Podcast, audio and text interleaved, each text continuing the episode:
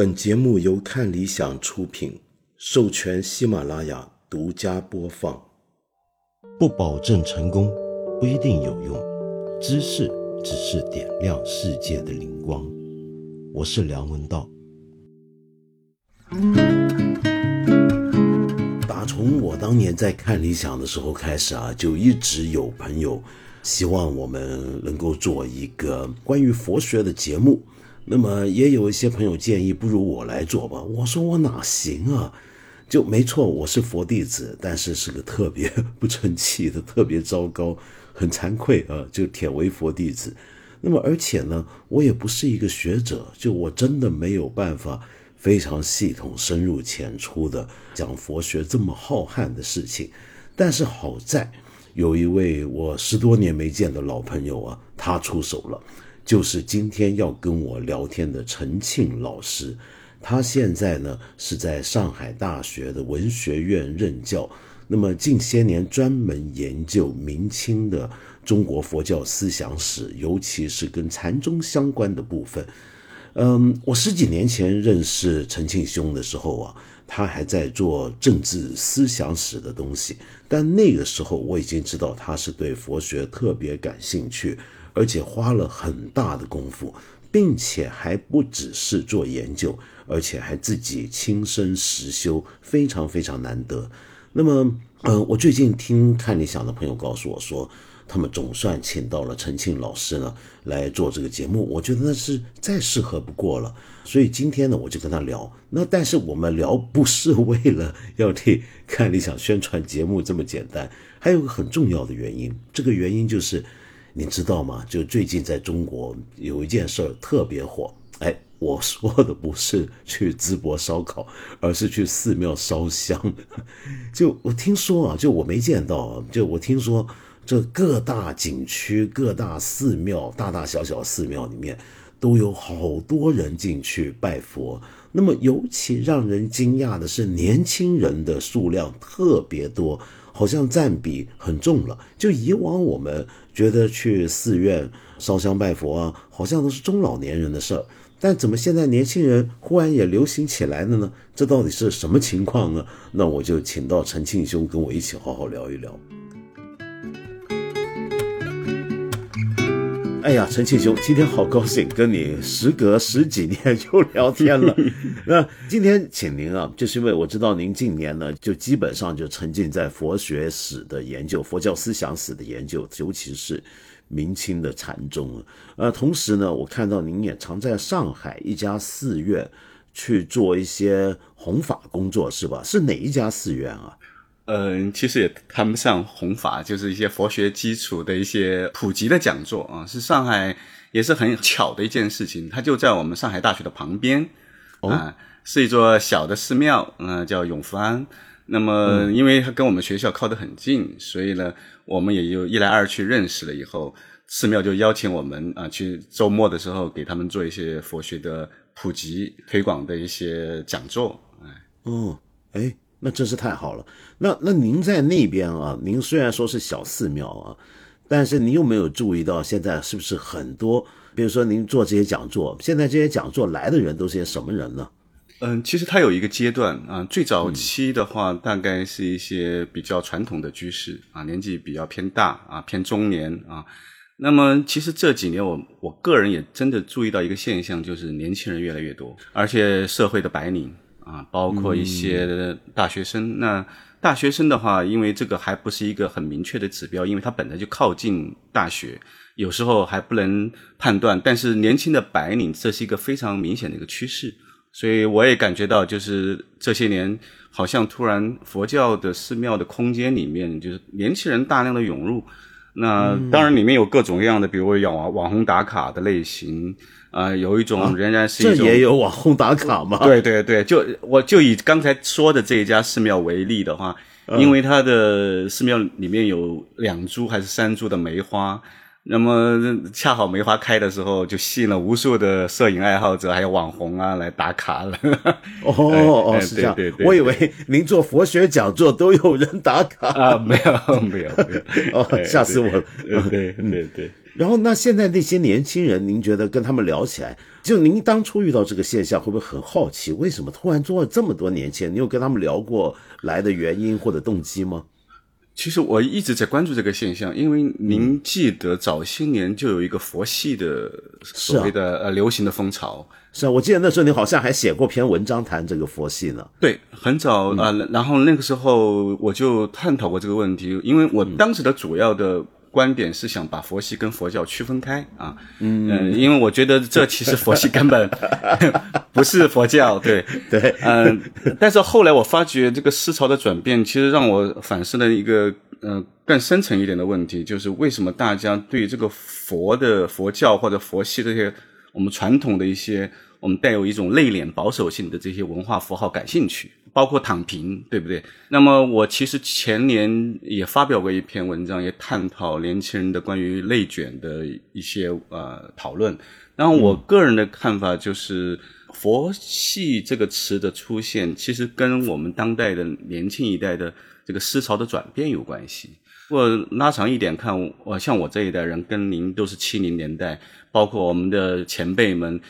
他们关注的主题更大、更多的是集体主义的角度比较多一点，比如说家国的情怀，对，嗯，社会的关切，对中国往何处去这类的，对对对。我记得我呃初中的时候读读了一本书，那是对我呃震动很大，叫《中国走进死胡同》啊。那时候我也记得那本书，对对对。所以说这一代人，我们有相同的一些。是。意义，人生意义的依托就是啊家国的问题，但是现代年轻人的，我觉得他们开始面临一个大的一个社会那个结构的转换以后，他们更加的个体化。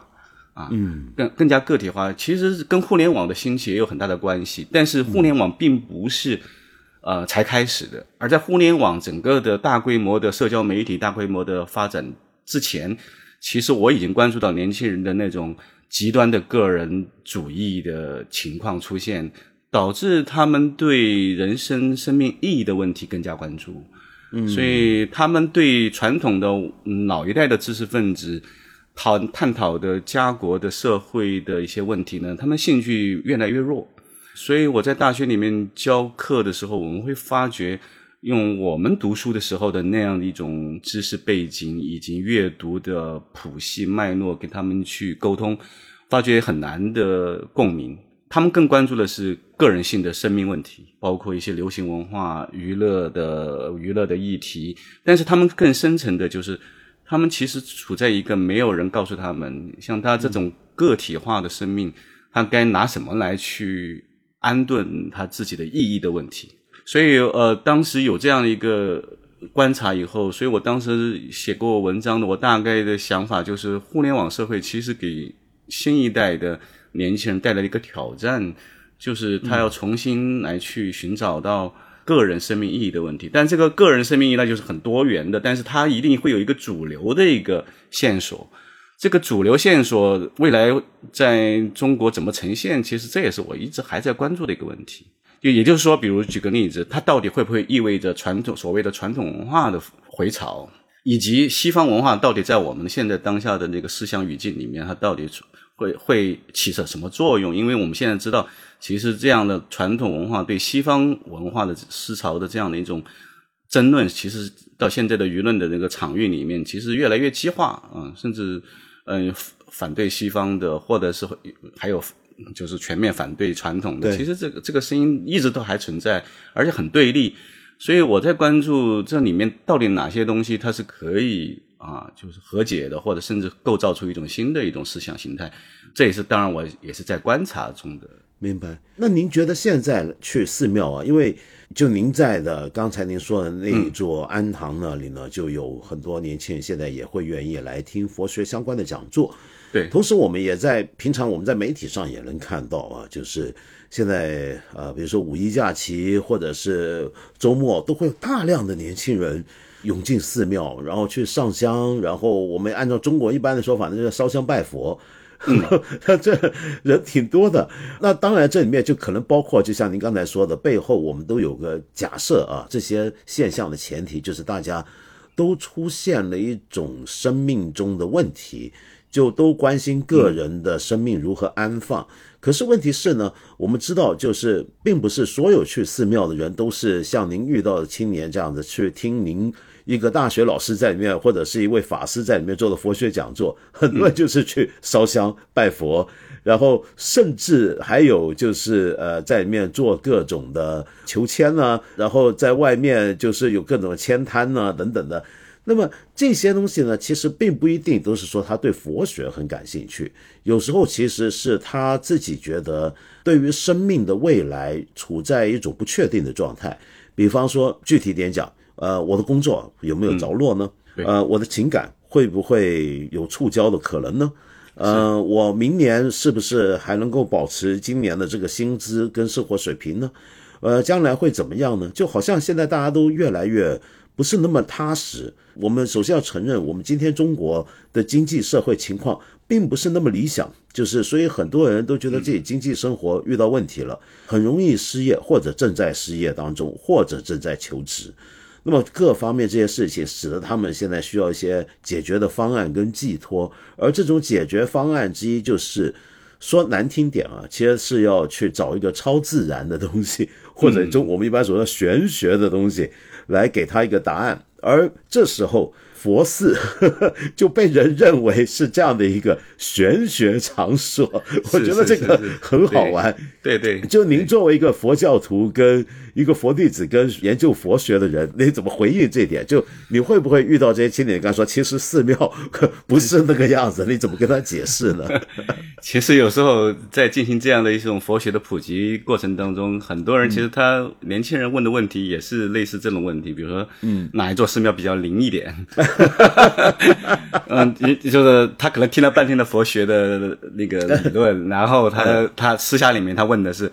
哪一座庙比较灵，然后我可以求一个什么什么的，呃，但我觉得这个现象是非常非常正常的，因为本来我们说宗教它分很多的层次，呃，它满足不同层次的需求。我觉得有意思的是，就是说，其实不仅他们会把佛教的寺庙这种传统的这个空间作为他们来去，刚才就像您讲的一样，作为一个安顿不确定的期待的这样的一种地方。其实你我注意到，其实你呃年轻一代他们会把各种各样的符号都会把它改造为一个类宗教的一种寄托。那比如说二次元的世界，哦，然后就网络上曾经还流行的那种什么飞天拉面，就要类似这样的，就是完全子虚乌有的东西。那这样这但是这样的我们说的这种新兴的二次元的符号，它不具备传统宗教的空间。跟它的制度的啊，我们说它的完整性跟它的持久性，哎，它可能就是一段思潮一下就过去了。而佛教的寺庙，它能够承载持续不断的，而且它的非常的有延续性，而且它的那一套话语方式跟它的符号标签，它是非常非常的啊，我们说有内在的嗯嗯丰富性的啊，也也就是说，不管外面怎么变，它可能内部的关于抽签的那种签语啊。包括所求的内容，他把它分的类型啊，比如说求福的、求学业的，那求甚至有的人为了呃亲人的身体健康求平安的。我想这一套完整的我们传统中国社会里面的祈福的这种系统，它是可以直接的拿来让这些年轻人用。所所以我觉得过所谓的这种建制化的宗教，在今天的中国社会里面，它只不过提供了恰好一个。方便的一个接口，嗯，它不需要另外再去通过一群年轻人自己再创造一个所谓的进行一个起伏的一个一个新的呃文化符号。其实星座跟占星术，其实这些年在年轻人当中，包括算命类似的，其实我也注意到，其实很多年轻人都非常非常的喜欢。哦，是我有很多朋友也都很喜欢的。我也很感兴趣，虽然我完全不懂啊，就是我看他们是研究的相当深入，甚至是各种占星术。是，那么我我相信这是一个，其实早些早些年我们成长的一代是在大陆改革开放正在上升的期间，其实我们一个是我们的思想更多的跟家国的关切有关系，但另外一个我们处在一个经济的上升期，那种不确定性是非常非常小的。呃，我常常举我自己的例子。我们大学毕业之后，你我的成，我的因为我大学是学理工科的，其实成绩是很不好的，因为我自己喜欢乱读书。然后居然居然你毕业之后，就是很随便就能找到一份工作。啊，就是 对就是你闭着眼就可以找到一份还不错的工作，而且你在这个社会的上升期，你就可以迅速的，至少不会过得很辛苦。那我想，我这也是我非常理解年轻一代他们为什么有一种非常强烈的一种呃类带有宿命论的这样的一种情绪，因为他未来的社会比我们当时面对的这个社会的未来要不确定的多啊。嗯，对对不。过您刚才讲到寺院建制化的佛教在中国承担了很多不同的社会功能啊。那现在其中一个社会功能就是大家会把它当成是一个能够临时解决这刚才您说的这些问题的一个场所，然后某种程度上甚至把去寺院参佛。当成是跟算命差不多的事情，那所以就会问您 哪座寺庙比较灵啊？这这让我想起来啊，就是我一开始我们之前不是聊天，而且十多年前我们也交流过，我就说到学佛的入手的地方是南传佛教嘛，因为我学就中国一般人所说的小乘，其实其中一个原因啊，就是因为。我发现，在汉传寺庙有时候，我想进去学佛，我不知道怎么学，就是 就我一进去，就大家都在烧香，然后是是是，要跟我说：“哎呀，这个观音灵啊！”然后对对对对，那我我我怎么办呢？就是我先烧一支香，对对对对，我就有点有点那个有点懵了，你知道吗？当年。所以我后来学南传呢，当然，所以我那个时候有个错误的印象，我是觉得啊，中国佛教看来都是变成一种民间宗教了，一种民间信仰，啥都有。然后我看到我们小时候读书怎么样都会读过一点佛学理论嘛，尤其读哲学的时候，我就看到啊，一帮人在比谁烧的那个香比较大，对不对？那一炷香要特别大，然后越大会越灵。我说要要干嘛呢？我问那些人，他们说这个他要希望就明年能够把生意扩展到哪里。我说天哪！说这个，我们不是反对贪嗔痴吗？就是他这个怎么烧香拜佛都是在求自己要满足某种贪欲呢？那我就觉得很不对劲。所以那时候我去学南传佛教啊，我就觉得哎呀，南传佛教真好。就一来就是什么都不做，就是坐禅。尤其你知道在斯里兰卡那里，你也没烧香，就供佛就是供清水，顶多就是供花。那当然后面我也看到是有烧香的，但烧香不多。我还特别印象深的是有一回。很好笑的一件事儿啊！我跟我的师傅短期出家，你知道南传佛教有短期出家吗？对。那有一次短期出家呢，呃，我们每天晚上都去我们的道场旁边有个坟场山上，嗯，那我们晚上就在坟场坐禅，就是修坟场观嘛。我听说过，对对对。那法西菲贴卡，那那个坟场观。然后呢，呃，我们第一次去，第一天晚上去之前呢，晚上出门前，师傅跟我们说啊。对对对，找找看有没有香，把香带上，然后我们就我们就有点吓坏，我们说哎，呃呃，巴内尊者，我们说尊者，我们我们也烧香的吗？去坟地上要要要干嘛呢？然后后来你知道他怎么回答？他说，哦，因为晚上坟场树林下蚊子多，我们是赶蚊子的。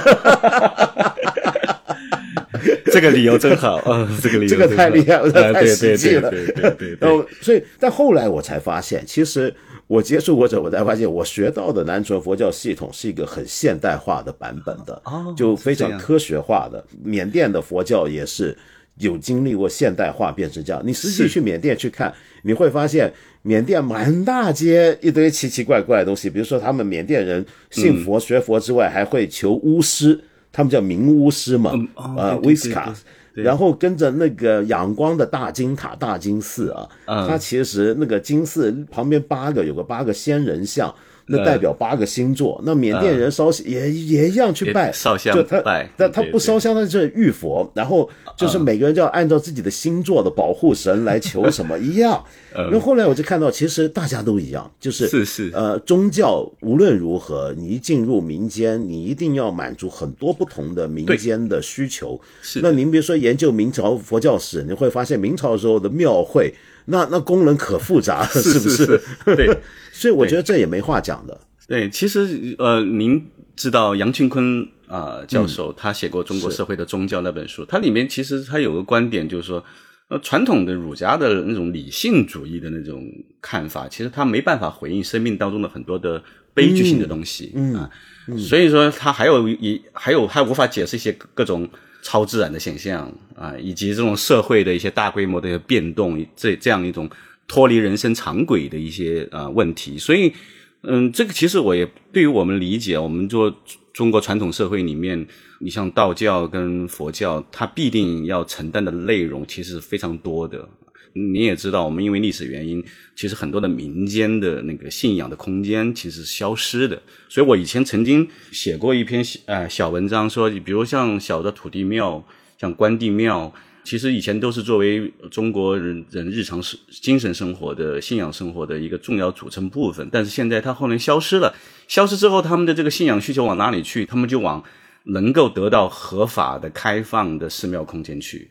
有道理。哎，对，所以他们这部分的信仰需求就集中在，比如说你要灵隐寺，灵隐寺你是如果你不是住在里面，你是看不到安静的灵隐寺的。因为我曾经，我曾经有一次 晚上，呃，正好有机会住在灵隐寺里面，然后我当时就感觉到那个晚上的灵隐寺，我跟我白天见到的完全不一样。真的，所以我我每回去灵隐寺 都是那个人满为患。嗯，对，嗯，而且早上的时候，不论你多早。他的进香团永远比你更早一步，对，对，普陀山也是如此，就是普陀山灵隐寺这样。所以说，我说，尤其是现在中国人的那种信仰空间或者神圣空间，那么它其实它存在了已经无法承担的一些功能，所以变成了你在就像您讲，你去汉传佛教的寺庙里面，你很难发觉到有一种教育的气氛，就完全就是我们说。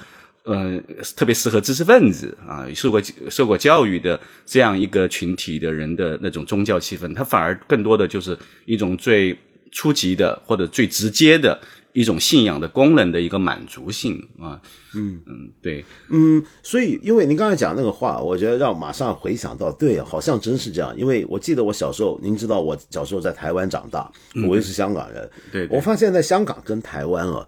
就是我们很容易有时候在街上走着走着就会碰到个土地庙，对对对，对或者一个石敢当或者什么的，然后大家呢就会朝着他路过的人，包括我现在我家附近也是，就有一个小土地，然后大家路过就会 对他拜一拜，然后定时有人还会主动去给他清扫打理上香。那现在好像大陆是这种场所是很少见的啊。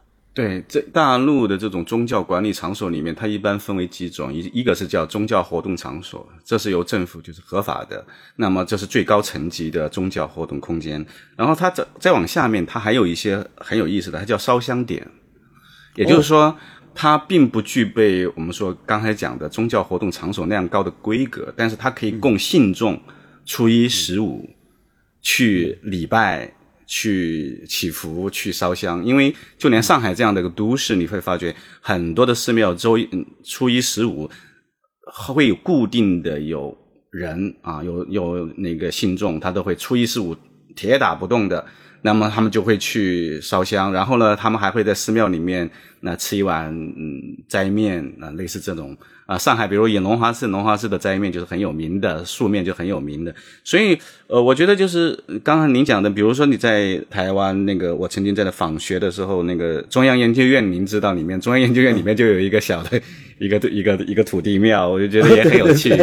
嗯，对对，那这这样的情情况在大陆是很难想象的 啊。就社科院有个土地庙，就那个概念。对对对对，你说的对。所以说，我我觉得我们中国其实，尤其是大陆，它经过了一轮，我们说当年的，其实今天是五四，刚好是五四嘛。对，经历了这个反传统，它其实后来它越来越激化，其实把这些老承担老百姓日常安顿的这样的一些文化符号，呃，给完全挤压出去，或者是消灭了。其实它也反过来带来了我们今天这些年轻一代，他们在家庭的那个环境里面，他们没有比较完整的所谓的。不要说是信仰的传递，而是说他这种心灵安顿资源的这样的一个传承。因为我们传统的那个从社会来讲的话，我们的信仰最好的一种传递方式，就从通过家庭内部、社区，对不对？你就会觉得很自然。我也可能也不是说那么的虔诚的宗教徒，我也不是那么嗯专心，但是至少我的心灵有一部分是很容易被这些东西就解决掉了。是。嗯，但是现在年轻人，你会发觉他面对这么多的专业的学习，以及围绕就业、围绕成功、围绕财富的这样的一个学习的过程，他们其实遇到人生的问题的时候，他们是找不到任何资源。好，那现在问题来了，陈建兄，就是刚才我们讲，就假如今天有个年轻人，他遇到问题，他走进寺院，就像当年我走进寺院，就发现 大家都在 拜佛烧香，那那但是问题是，那始终是满足不了内心那个最根本的东西。那如果说他自己，比如说今天我发现有个问题啊，就包括我们这个节目常常也遇到这个问题，就有朋友留言就说他自己看网上的呃一些的课程啊。一些的视频啊、音频啊，或者自己读书，他发现学佛呢，嗯，有一套理论、一套修行方法，那他就很好奇这些东西，他该如何真正的亲近？因为他走进寺院，比如说走进像我们刚才说的白天的灵隐寺，他 看到的就是呃香团。然后，那那有些东西跟他读到的东西是，甚至是矛盾的。比如说，我们说香这件事情，有时候我们现在看寺院的那些香啊，它呃一捆捆香上面还有个标签或者一些招牌，上面会写的是界定真香嘛，对不对？对。那这个戒定真香，我们晓得意思，其实就是说，在佛教里面，我们是说，呃，这个香是戒香，戒香是什么？不是这个香叫戒香，而是你持戒清净。你修定甚深，那你自然就会有香。那个香是一种比方，就是有一种戒香德性的香香出来了。但是现在变成就是，哎，大家不知道怎么修戒，怎么修定，然后就就只好这这么烧香。嗯，那到底用什么门禁来进入呢？而且进入之后还会发现种种的矛盾，比方说。常见的一个讲法就是，我们包括当年圣严法师那部非常受欢迎的正信的佛教里面都提到，佛教在某个意义上讲是无神论的。所谓的某个意义上讲，就是说它并没有一个核心的创世大神，然后主宰一切，然后成为你崇拜的对象。佛教是有神，不过那个神就可能像天龙八部的是 那种神，他本身都难都要还要在轮回之中受苦的。那那所以那个不管用的，那佛教又说是无神论宗教，又说要修行，但那为什么大家还要拜佛像呢？那佛教还会立各种佛像，然后好像不同的佛像还是主管着不同方面的专业事务的。那有的观音呢是据说能求子的，有的据说是能求财的。对，那那那这不是？所以很多年前一。一一遇到觉得说啊，我想学佛，但马上还是会遇到刚才我们说的这种种矛盾。那您作为一个佛学学者跟佛弟，你怎么看这个问题呢？你觉得该怎么办？其实这也是佛教的一个很大的特点，就是它的嗯符号特别多，就是所谓的宗教符号也好，文化符号也好。其实我自己其实以前虽然研究思想史，接触过佛教，我的看法其实这跟。早期跟您批评的这些，呃，是一样的。我就觉得佛佛教不过就是另外一种有神论，另外一种呃，我们说呃，类似于传统的像西方宗教类类似的这样的一种形态。但后来因为我自己也是比较有心的去慢慢去读一些书，我我发觉，嗯，如果你对佛学或者佛教有兴趣的话。嗯，其实就像您讲的，你从呃南传佛教这样的呃角度进去的话，它会比较容易不被这些眼花缭乱的这些宗教符号所迷惑。我觉得这是一个很好的方式，就是那么也就是说，我直接可以从最核心的一些呃哲理性的东西，比如说您知道佛学里面有基础的四圣谛、十二因缘的理论，这些理论其实它本身是很现实的。比如说讲人生的苦，这样苦的原因，类似这样的。那我觉得现代人接触佛教，如果他对传统的宗教符号他没办法接受的话，他其实要可以从一条我们认为的作为理性的那种道路进去。但是又回到刚才这个问题，为什么我要去做佛学的一些普及通识的一个推广？我其实早些年我发觉一个非常严重的问题，就是你无论是在大学里面做佛学的知识的。教学，以及在社会上面对那些对于佛教本身具有心灵安顿功能这一部分感兴趣的人，他们通通都有一个问题，就是他们对最基础的佛教的知识是其实是非常非常的欠缺，而且非常多的误解。所以我在大学里面上的第一课，我常常一个通识课程，那个课程第一课就常常就是以被误解的佛教作为一个开场。嗯，我就就列举我们心目中想当然的认为的佛教的形象或者它的内容是什么。就像讲的，就是佛教它的主要的人物佛陀，他根本不是什么造物主，啊，他他只是一个觉悟者，甚至我们还会特别的把他拉回到跟我们一样的这样的一种饱尝人生之苦的这样的一种角色，就像黑塞写的悉达多一样的。是，嗯、对我发觉很多年轻人他听我推荐悉达多的，就是这本小说《黑塞》的，那么他们非常感兴趣，他们读了非常感动，因为那就是一个跟他一样的一个带有困惑、纠结、迷茫的年轻人去寻找他自己的安心之道。所以说，我觉得要回到其实每个人内心，尤其是现代年轻人，他内心的苦，而不是反而在寺庙里面用过多的那种求更多的物质财富、名位这些东西，继续渲染他这种嗯人生的那种欲望的膨胀。我反而觉得要从理性的角度进行反思性的交流。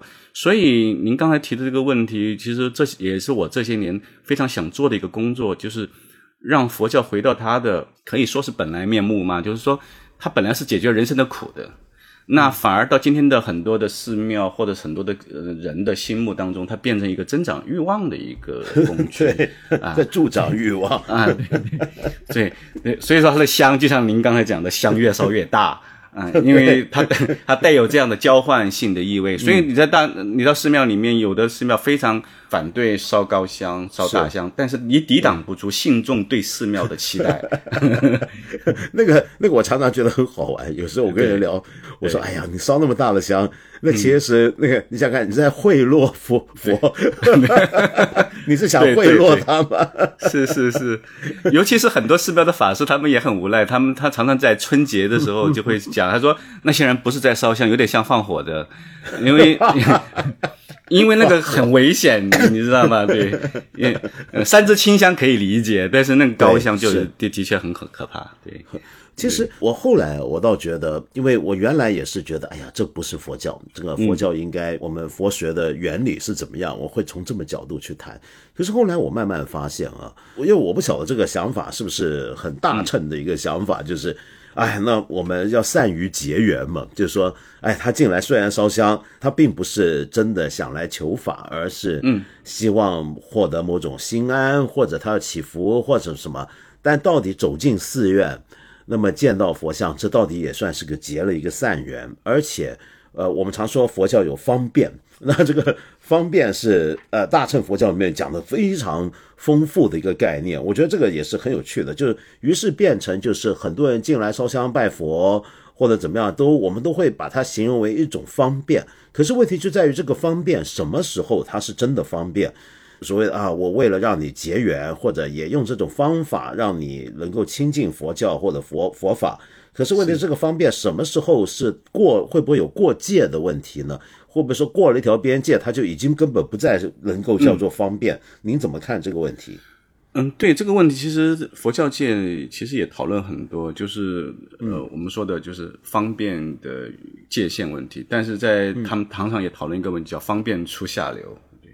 因为方便出下流。嗯，对，就他的下流当然不是我们道德意义的下流，而是说它已经违背了佛法的那个根本之见。其实我刚才提的这个观点，其实重重点是要强调。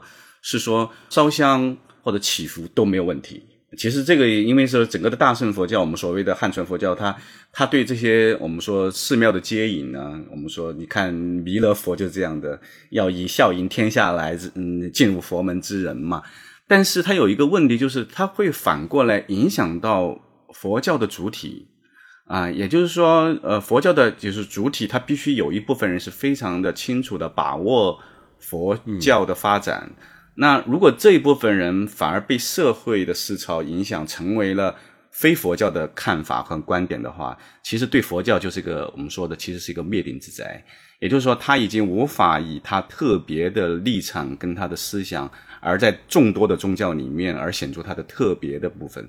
所以我们讲的佛教本来就很难，你不不可能要求。嗯，所有的人都那么清楚的了解佛教的义理，但是呢，对于佛教内部而言，它其实很多佛教界的人士，他们非常担心的就是，你如果没有面针对啊，我们说少数人，这么少数人在古古代他是少数的僧侣精英，或者是宋代，比如像士大夫啊。那么在现代社会里面，因为这个受受教育的程度的一个普及，所以其实很多高知的群体或者受过良好教育的群体，他们对佛学的义理，他们也有能力去理解、去学习。对。那么这部分人，他且承担的澄清的作用，澄清呃佛教跟其他宗教、跟其他信仰的一些差别。所以我刚才其实讲的就是。我个人其实也不反对祈福，就是我，而且我我我会觉得那就是一个具体的生命，在面对人生的问题的时候，他面对那个观音菩萨，他能够拜下去，把他的呃心中的苦诉说出来。其实他本身从心理学上来讲，也是非莫大的宽慰，得到一种治疗。对对对对，是。所以，嗯，你就像大学生里面，他们我们所在的大学里面，他们还有所谓的树洞。就是网上树洞，对对对对，然后他是完全匿名的，然后里面他会说出他心里的话。我觉得这这其实寺庙里面很多的像佛像啊，嗯，那个观音菩萨佛像，它其实承担了这种中国人，包括东亚社会里面很多受苦的人的一种心灵的树洞啊，因为他有的话无无法与人家人讲说，也无法跟亲近的人讲说，他就来到寺庙，所以它也是个心理疗愈的空间。但是核心在问题是，如果佛教仅仅是变成这个功能，它就是把它窄化了，那它就真正真的只是个树洞了。对 对对对，你说的很对，它就变成这个空洞的树洞。对 对对对对，因为你刚才讲佛像，我也觉得很好玩啊。因为我们如果学佛的人就知道，从佛教的历史来讲，世尊最初是反对造像的嘛。嗯，就所以他比如说讲见法者见我嘛，就不能造像。那其实真正的某个意义上，从历史来讲，佛像的出现已经是佛灭之后四五个世纪的事情了。但很好玩的就是，好像人的这个需要啊，就是会自然产生对于某种象征的东这种需要。就虽然早期世尊跟早期佛教是说不立像，可是问题是很快的就会出现，比如说一些没有像的像，比如说佛塔呀。或者法轮的石雕，譬如印度早期，我们看到最早的佛教的文物都是一些法轮，然后地上那个脚印叫佛足、佛脚印，对，菩提树啊，呃，伞盖啊，这些都是象征。就它可能没有佛像，但是用这些象征代替一个佛像，变成好像大家觉得有个具体的视觉性的物质性的东西在你眼前，好像对于一个宗教或者对于社会来讲都很重要。直到后来。终于出现像了。那比如说最最我们中国人现在最熟悉可能就犍陀罗佛像。那最近故宫不是有个大展吗？我在这里顺便推荐一下，很我因为 我也想去看，我还没还没弄到票，我想办法买票。听说听说很难买，对对对，我好想去看。然后那像这样的一个在很难得有巴基斯坦那么丰富的犍陀罗佛像，这次呃借到中国来，在故宫里面展览，像这些佛像开始出现了，它其实是已经希腊化的。或者说被贵霜王朝那种伊朗化的是那种文化影响，基多王朝对，是的，真的出现了这样的具体的像了。可是由此可见，像的这个重要，偶像啊，就虽然佛教反对崇拜偶像，嗯，某种程度上，其实所有的宗教都曾经出力现过反对偶像的运动。呃，最有名当然是伊斯兰，到现在都没有任何像。可是佛教也某个意义上是这样，但佛教好像又会宽容说啊，其那到后来我们就觉得，其实你可能需要一个寄托，一个象征，然后跟着用这个来来让你思维一些事情，或者是接触一些缘分。那您自己作为一个佛弟子跟佛学研究者，你怎么看偶像这个问题呢？就比如说，如果有人说我今天要来办，他们就比如说像您开始说的，有年轻人问你哪一个哪个佛像比较灵，那你怎么回应这种问题呢？嗯，您刚才讲的就是关于佛像的产生这样的一个动机，其实我有两条线索，一个是您您刚才已经讲的，就是历史的线索，也就是早期大佛教只是用类似的这样的一种象征符号，佛足印啊、菩提树啊。那么来表征，后来到了犍陀罗时期开始出现的，我们说现代我们可以熟悉的佛像形态。那么关于这个形嗯历史的脉络的话，其实大家很容易了解。但是另外一个就是说，从大乘佛教的呃义理来讲，它其实有另外一个解释的角度，就是所谓的它并不是反对相，它而是说的是不能着相，也就不能执着相。也就是说，呃，《金刚经》里面讲的很清楚，若见诸相非相，即见如来。那诸相非相，那个非相就牵涉到一个佛学义理的一个讨论，就是说，这个相为什么它又是非相？那这就涉及到佛学里面一个非常难懂的一个观念，就是所谓的空的思想。啊，就是它无本质，用哲学的话就是无本质啊。他不是你看到这个人，就像我们看到一个明星，我们会把这个明星给实体化，觉得那就是我内心里面他就是这样的一种偶像，然后他就是闪闪发光，然后一好像把对方跟我自己都非常二元化的把它实体了，那么你就会变成依附在那个人的啊之下。那佛教里面，其实从《金刚经》大乘佛教这个般若系经典里面，他们非常强调的一点，他并不是反对相，而是说你看到所有的像，你不能把它实体化，那就用这样的一种说佛学的这种思想来，我们说解决您刚才讲的，就是像的问题。就像的问题，并不在于像本身，而是在于我们的人的认知有一种天生的把所有的像，就把一个。尤其是一个人，他很容易把他把他想象为超人，一个具有卡里斯玛的这样的一种偶像的这样的个那个呃形象。所以佛教从义理跟历史，我觉得从这两个脉络一起来去思考这个问题，可能会比较有意思。另外一个，我提到我其实去年七月份去安徽的安庆去参观一个穆斯林的清真寺啊，因为那个是明朝建立的一个清真寺，很有意思的是。它的那个大殿，它叫无相宝殿。哦，无相就是单人旁一个大象的象，叫无相宝殿。而哎，那而我开玩笑，我在当时说，我说佛教应该叫做无相，就相片的相，无相宝殿。那个无相，也就是说，它其实是指的刚才讲的诸相非相。而穆斯林他们比较强调的是，那个相是不能出现的。所以说，呃，如果是一个年轻人的话，他们遇到这种问题的话，我觉得分很多不同的群体，他们有不同的理解。比如，有的人，有的年轻人他是不喜欢去看佛像，但你会发觉有的年轻人，就像我有时候也跟大家我们的年轻朋友有分享的，就是你看雍和宫那个香灰的手串，大家就很红啊，不是？你可能还不知道，就是雍和宫啊，雍和啊，就雍和宫他们会用他们的烧香的香灰。然后加工做成那个手串，卖的特别的火，卖的特别的火。有什么效果吗？他们就其实就是觉得戴上那样的雍和宫的嗯产的这样的那个手串，就会有一种幸福的一种呃加持的作用吧。哦，真的，我觉得这只是好像是环保。而且而且这一股风潮从整个北方慢慢的江浙一带的寺庙也开始流行起来，很多年轻人去去寺庙也去买那种手串。你你知道我我们以前就是因为我是一个教佛学的老师，其实我们在大学里面是非常要注意，因为你的宗教的界限在哪里。我我一直是非常的保持自己就是去宗教化的那个呃那个形象，也就是说你不能带什么珠串呐、手串呐这些东西。但是我现在发觉年轻人带的比我厉害。人家样子比你像佛，对对，比我更像，比我更像。是是是，但是对于这样的情况，你就觉得，你说是，你说到底什么叫做时代的变化？其实它是传统符号跟现代符号，大家只是取用各取一瓢饮而已。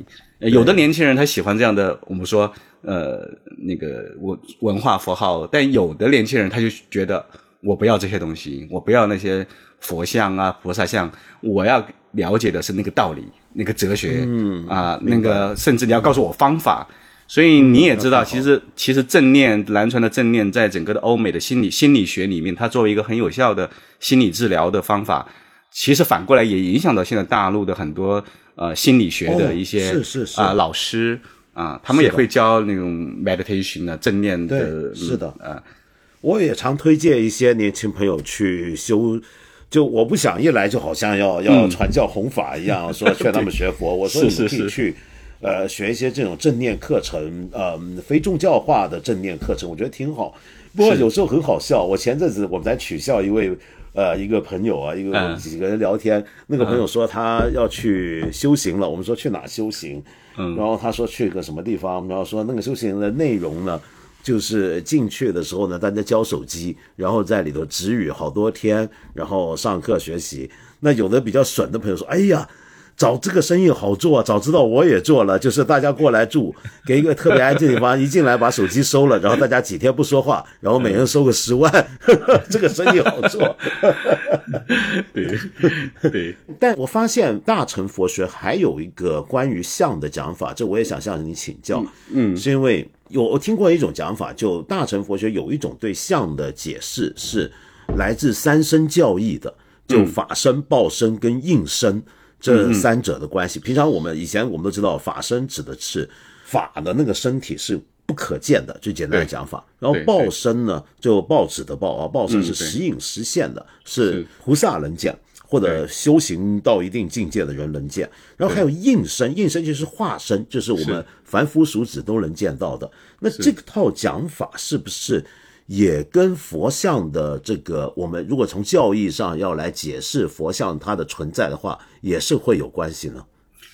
嗯，对，其实，嗯，你刚才提到三身的佛像的这样的一种理论。其实，我们如果从佛教从印度传到中国来这个过程，你可以发觉，我们最最早中国接受的佛教，它都是以佛像开始开端的。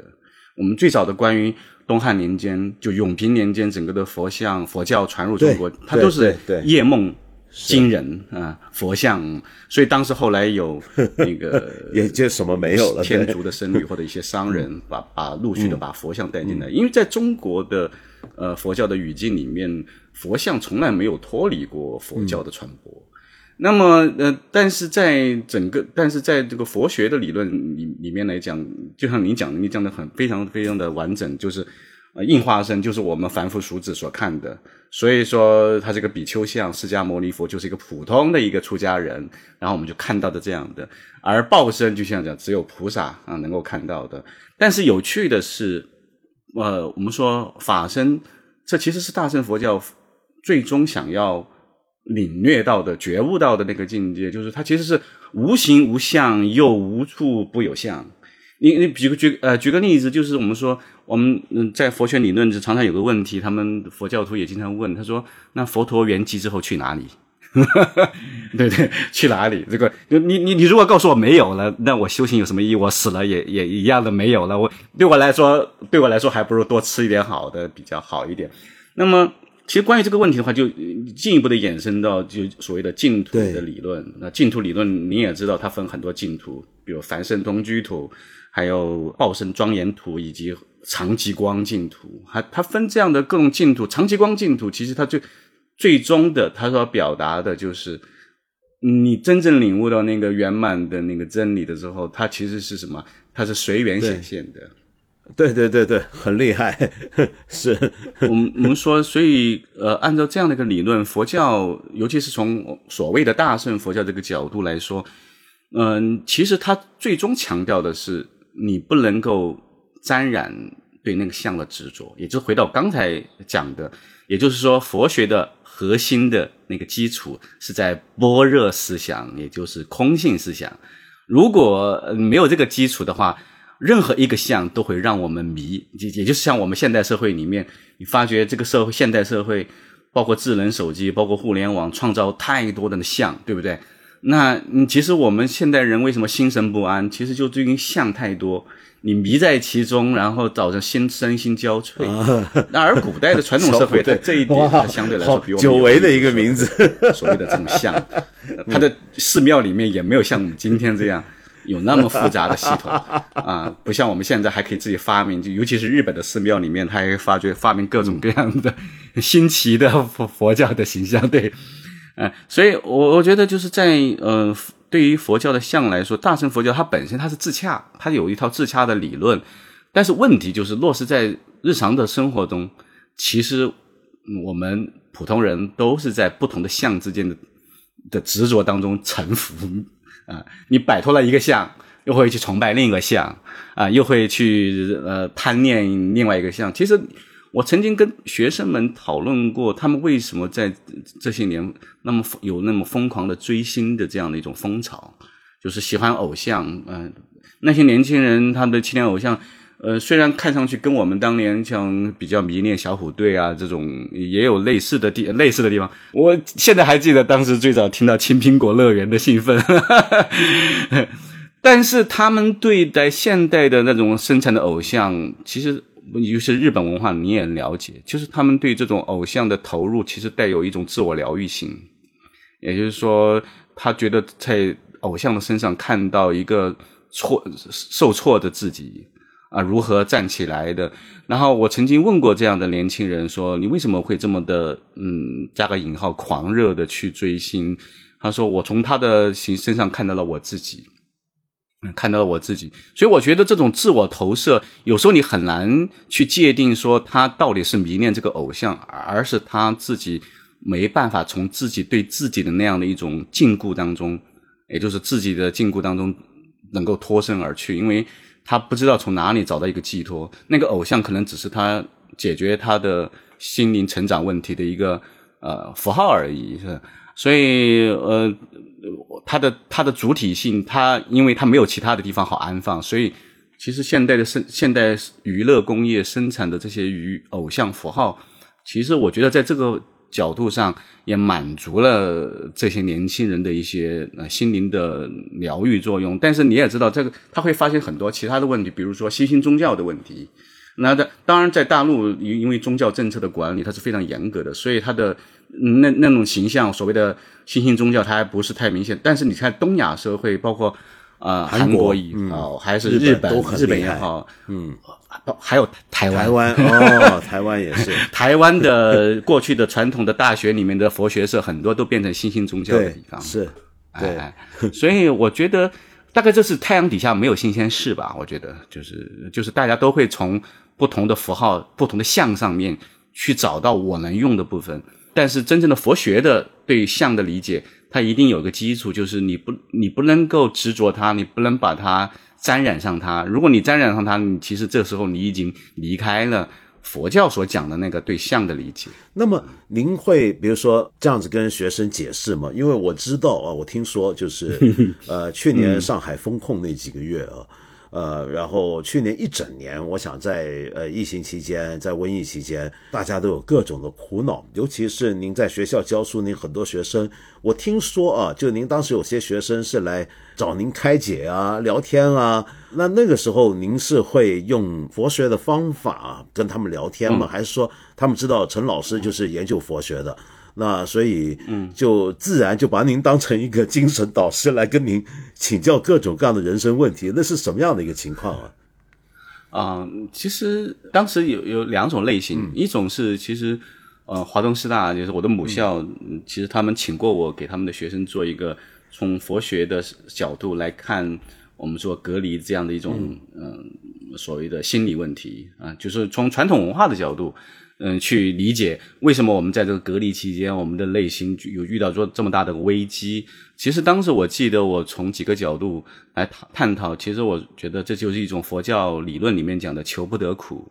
就像平常我嗯，网络上有一个非常好玩的一个段子，就是说，嗯，我他们去问一个年轻人说，如果给你一个房间，嗯，你可以洗澡，你可以有人给你供饭，有你可以自由的玩游戏。你觉得你可以待多久？嗯那个答案是说，我愿意待一辈子。好，来了，给了。但对对对，那隔离期间就是这样的环境，有人送饭，老师也不敢过过于的 push 你，就是不不逼迫你去学习。那我们的所有的功能就是保证你学生你不要出问题。但是在这样的环境里面，你为什么这么苦？那我从佛学的理论就给他们讲，其实人的心理就是这样的逻辑。当你在一个环境里面，你就会另外的有所求，这这是无休止的一个循环。所以这种求不得苦，它最终会导致你的心态会在这样的环境里面，你无法得到一个平衡。那我最后又用了简单的几个禅宗的公案，给他们简洁的给他们讲了一下，其实就是告告诉他们说。其实所有的问题，我们可以从内心的角度去自我的调节、去安抚啊，这是我刚刚讲的。您讲的就是从佛学的角度，但其实我后面跟我们社团的那些学生们，我其实只是扮演一个陪伴的角色。其实呃，我因为我是个民台湾民歌迷哦，就是我呃早些年其实我买了很多台湾的关于台湾民歌的一些书，对那个还托那一位啊陈一中老师 就是给我带书，对对。那么，其实我当时就是给他们系统的介绍了一下台湾民歌的一个发展，放那个台湾民谣，然后跟他们聊天。嗯其实我在觉得，在很多就像刚才我们前面讨论的一样，有时候人生的这种安慰，它可能并不在于你说的多么深的道理啊，它其实就是一种简单的互相的交流分享，以及用各种各样的方式，比如说艺术啊，或者一首歌，那跟佛教寺庙的那那一尊观音菩萨。嗯，所所施展施展那个释放出来的微笑跟慈悲，它其实也是同样的道理。它就是我们普通人一定要借助一个像，来让我们的心得到一个安放。那么艺术审美，它其实就有这样的作用。其实，呃，那个时候我就不想用很坚固的佛教的理论跟符号。去对这些人说佛教怎么怎么讲，其实我觉得那反而失去了佛教本身的那种自由跟灵活度。嗯，那我觉得你们想了解，你们想了解台湾民歌吗？因为我还是算比较熟，我就跟他们 嗯去交流。呃，还请了一还请了一位导演，就张兆伟导演。呃，您认识的，我也给他们给我们的学生哎做了一个讲座。那我觉得这就是您讲的前面讲的方便，这也可以算是方便，这是方便，这是方便。哎，对对对。那么您的您的学生会，比如说有的学生会不会干脆就想更深入，想问关于禅修的方法呢？嗯，有啊。其实我一直认为禅修它它是一个必须你要解决心理问题，它是一个你绕不过去的方法啊。因为你就算读了太多的佛学的理论。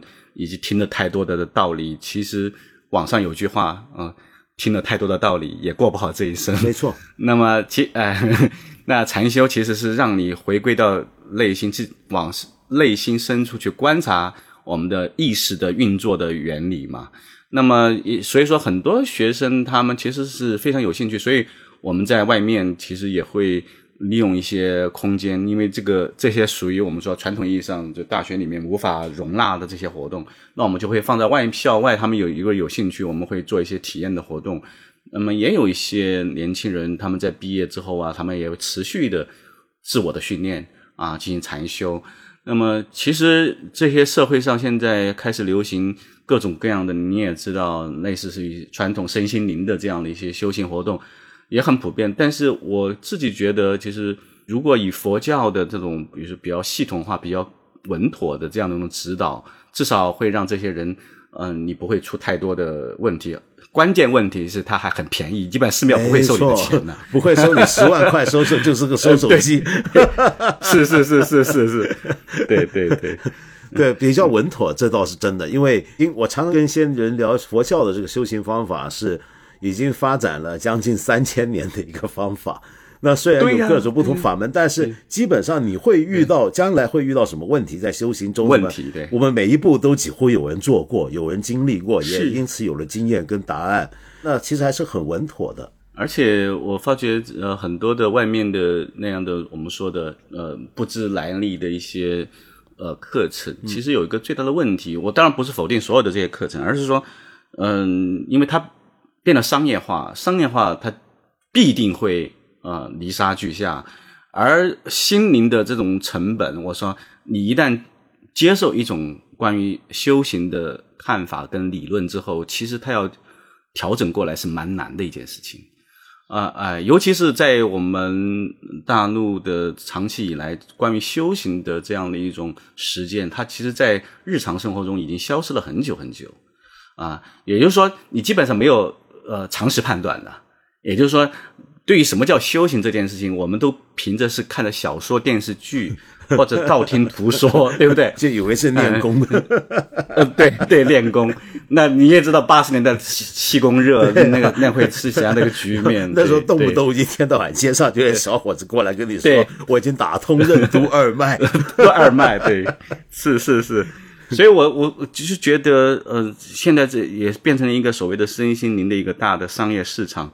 但这个商业市场，我说你交了费倒没什么，但是问题是，他们有没有真正解决你的问题？这是我比较的担心的。因为，嗯，很多人接受了一种观点之后，因为按照这个逻辑的话，他可能他会不断的想要像跷跷板一样，他他得到这个，但另一头其实他的危机在另外一头已经开始起来了。他不是一个佛教讲的，他真正找到那个解决苦的核心的逻辑，并且在这个方面持续的去呃解决它，是它可以得到让一个心得到慢慢的包容、自由。嗯，它反而变得有时变得会极端啊！如果错误的方法跟理论，所以我们在佛教界也会看到种种色色的佛教的现况，也就是这种刚才讲的，它错误的呃认知跟错误的方法，导致一些大家对佛教很多的误解。因为你知道，我曾经上课的时候，有的学生来跟我讲说，他为什么来选佛学通识课，是因为他们的父母信仰了某种。佛教的形态，其实当然我们从从宗宗教呃学来讲，它并不属于正统的佛教。那么，但是它是以佛教的形象出现，然后导致家庭出现非常大的问题。嗯啊啊，而且他非常的困惑，以及他非常的，甚至他对佛教非常大的仇恨，认为就他认为佛教怎么会让一个人变成这个样子？那后来他上了课之后才知道，其实这就是我刚才讲的。其实，在这个我们长期缺乏对精神生活有系统性、稳固性的探索的传统，呃，消失了之后，其实人的精神生活你要进入到这么深的领域，其实是一件冒险的事情啊，哎，实际上非常冒险的事情。我所以，我在这个意义上，我我反而觉得就是说，有时候。你很难，你你我不会鼓励说所有的人都去说要修行这件事情，而是说，嗯，你可以借用修行的方法，但是你要考虑一个问题，就是你真正要进入到这么很难去把握的那个心理意识层面的这个层面的时候，你你对自己要有个要有一个评估，也就是说，你有没有能力处理这些问题啊？而且你能不能接触到正确的理论跟方法？真的是这样。我觉得您说的太好，因为，呃，说实话，我在我们这个八分这个小节目，我也常常看到有一些留言，我都没办法每次回应啊，嗯，就正好今天可以拿出来聊，就常常有些朋友就分享，就说，哎呀，他家里面老人家最近学佛，然后特别虔诚，然后烧香拜佛、持素，然后但是整个人的状态变得越来越怪，就是到了一个地步，就是就让家里面的人开始觉得有点偏执。然后甚至把自己的所有的储蓄都拿去花在一些他们所说的宗教功德的事物上面，呃，然后就问我该怎么办。然后又有一些，这是一种情况啊，这就您刚才讲的，今天其实，呃，真的是泥沙俱下，就有太多鱼目混珠的情况。我们以前不是常开玩笑说，像北京。朝阳区有名的，除了朝阳群众之外，第二人数大的就是仁波切，这个就满街仁波切。然后是是，就那些仁波切也不是在寺院，就可能不晓得是在什么住宅楼里面，然后大家去见他，然后他给你加持、开光什么的，然后就一堆这种事情。然后跟着还有一种呢，就是另一种情况，就是我也觉得比较危险的，就有时候我有这也有些朋友留言说他对佛学感兴趣，他看书。然后看书呢，就开始自己试着修行。然后我每次都说：“您不要自己在家 这么看书来修行，这不一定要。因为首先你看的是什么书，这是一个问题。第二就是修行这个东西还真的是需要指导的。那一说到指导的话，那去哪接受指导呢？这又是一个问题了。那比如说。”呃，您您对这这个问题你怎么看呢？对我，所以说我觉得从现代人来讲，就是你可能要，就是假如你对佛佛学有兴趣，对修行有兴趣的话，我觉得可以要从有一定的修行或者是指导传统的那些道场去去寻找答案。其实这一点当然对大陆而言呢，的确它有一个劣势，因为它的宗教恢复也呃时间相对来说比较短。以及它的大陆的这个呃修行传统，其实目前也是在恢复当中。所以我自己的经验其实是跟台湾的一些道场会有一些交流。比如说我们有学术交流，我们去会去台湾的法鼓山，因为我在那边待过半年时间。对，那么其实除了正常的学术交流之外，其实我另外一个好奇的就是他们怎么对修行进行对面对社会的指导。然后我发觉他们有一套非常完整的体系，对针对初学者、针对进阶的、针对真正想要进一步修行的那个不同群体，他们会有会有很多不同层次的指导。而且关键问题是，他把它定义为教育园区。它不是定义为一个传统的寺庙，也就是你来的人，其实你要寻找到你能够解决自己身心问题的方法，所以你来是接受教育啊、你你并不需要在这里承担你其他的，所以他的殿堂里面都没有香炉去烧香啊。那么，那我发觉他们其实，在台湾的一些呃道场，他们已经建立这样的一些比较系统化的所谓的修学的指导体系。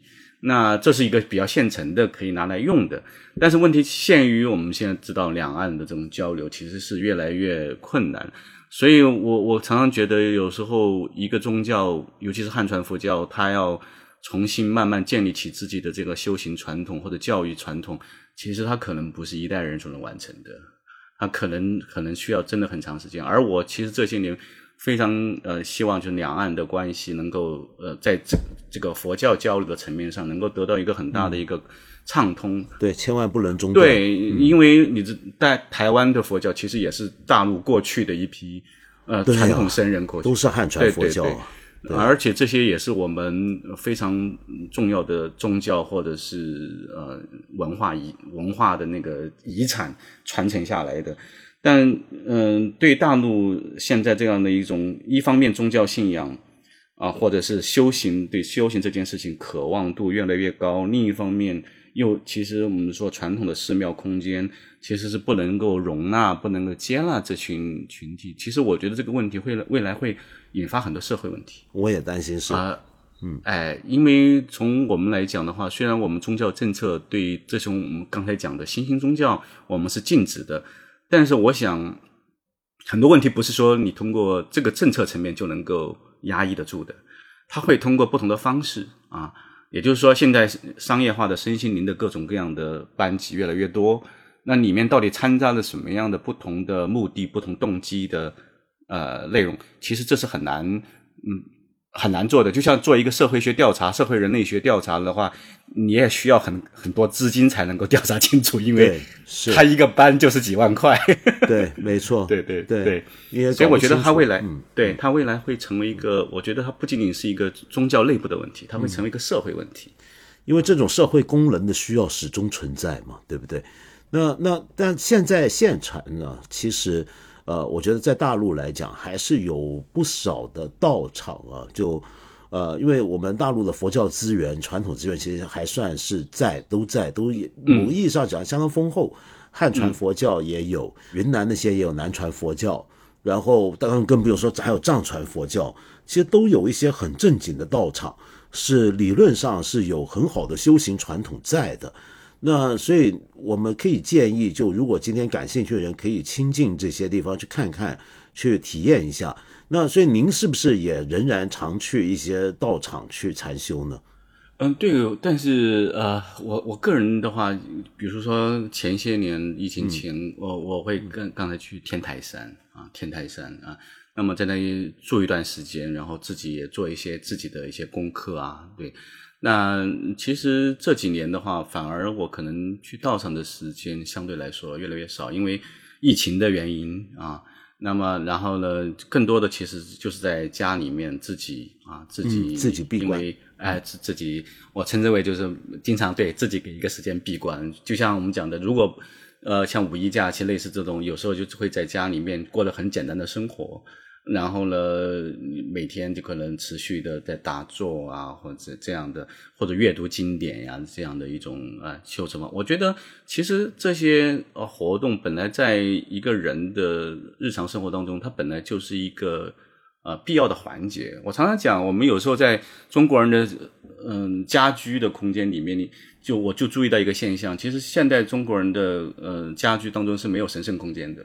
是这个是呃，这个神圣空间在国过去可能是一个龛啊，是一尊佛菩萨像，或者是你的嗯天地君亲师。是一个牌位，嗯，哎，对，甚至在现代的话，你可能只是一个单纯的一个冥想空间啊，哎，我就我都称之为叫神圣空间，因为它是一个让你的心灵得到一个重新的恢复跟滋养的一个地方。但是你看中国人的那个呃家居里面，它永远充满的是一种对财富、对呃那个我们说欲欲望的一种展现，就是我要显示出我的很豪华，很，但是他却没有一个空间让他能够说，哦，我能不能够呃，在这个空间里面，我走进去，我就能够知道，啊，我要面对自己，啊，或者是有的人他说我要面对佛菩萨，或者面对另外一个宗教的一个对象，那有没有这样的一个空间？其实我觉得中国人的这个精神生活里面其实也是缺乏，而我其实，在。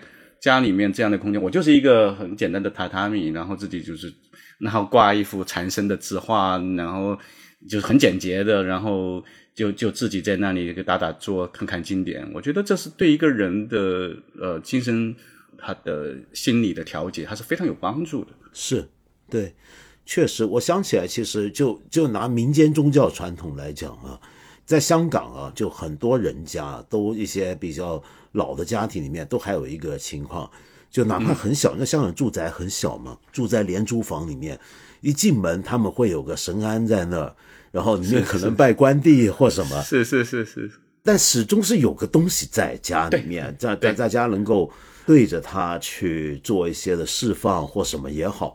现在呢，在大陆常常看到这些，通常是小红书上看到的有钱的人就在家弄个茶室 啊，这个让我静心怎么样？对，那那个通常是用来炫耀的。是是是，这个我也觉得很有趣。就您说的这个太好，就我们不止在街头，就以前中国是个你在街头都会碰到神圣空间的地方，比如说一棵大树。或者一个土地，然后现在家里面呢，也一定会有个牌位或者怎么样，但现在这都没有了，都没有了，都没有。然后有的话都是做出来是要是要是要放到小红书上的。所以，所以您不觉得中国人其实变成一个物质化的个人，或者是绝对的个体主义者，其实跟这些外在的这些载体消失也有关系？嗯啊，不仅仅是消费社会的所谓的这个财富的逻辑，消费社会的崛起，其实也跟我们传统的这个社会这些符号。嗯，我们完全找不到一个依附感。就像我们讲的，就是说，一个人他其实他需要有外在于这个世俗社会另外的一个想象或者一个寄托嘛，对不对？这个叫超越性嘛。超越性它可以有很多种方式，但是我们中国人这几十年的发展当中，你会发觉他要找这种外在的寄托或者往内找、内寻的这样的一种寄托，其实他是找不到的，他没有资源。对啊，嗯。而且这种空间的消失啊，还会带来一个问题，就是因为有时候这种哪怕是一个很小的佛庵也好，或者街头的一棵大树，人家弄个结界，或者是一个什么那个东西，都是另一个向度的空间的一个一个一个入口。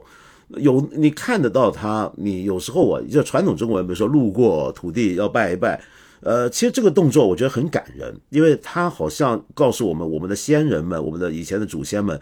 他们生生活中是有一些东西是对一些东西有所敬畏，呃，他知道有些东西是超乎自己的能力或者超乎自己的，就人是有限的，呃，人的有限同时提醒是我是有问题的人，我我总是有限度，我总是有做不到的事情，我总是有缺陷，我总是有错误，那有一个空间是让我面对这个事事实。但现在这些空间都没有了，那 人难道真的是能胜天的吗？就我常常讲，他就是变成了一种非常，我称之为叫被抽空的个人。对呀，啊，抽被抽空的个人。其实你从刚刚我们讲的是空间，其实从时间来讲，我注意到一个现象，就是年轻人，我做了一个调查，我说你们对历史怎么看？嗯，那么很多人说我还是会读历史啊，但是他们读的历史跟我们这代人。跟前辈的历史读者来讲更不一样，因为你你知道，网络上很流行的是玄幻小说啊，也就是说，玄幻小说它有一种 说穿越、穿越、穿越，对，也就是说他们也读历史，但是他们对历史的所谓的我们一般认为说，呃，它的现实的真实性，他们没有兴趣的，他们会把过去的历史的某些符号跟未来以及跟现在它。进行不同的层次的剪切拼贴，那我称之为这叫一种抽空的呃当下，因为他其实在过去的经验里面，他也没有寻找到一个比较我们说有脉络的、有有有系统的一个很稳定的一种思想资源，而未来对他来说也是一个不可知的未来，他们是非常恐惧未来，因为未来其实是一个完全不确定，尤其是当我们今天的这个社会发展的这个背景下，所以我把它抽象为现代年轻人的普遍遇到这种心灵危机，就是因为他在时时间跟空间这两个维度上，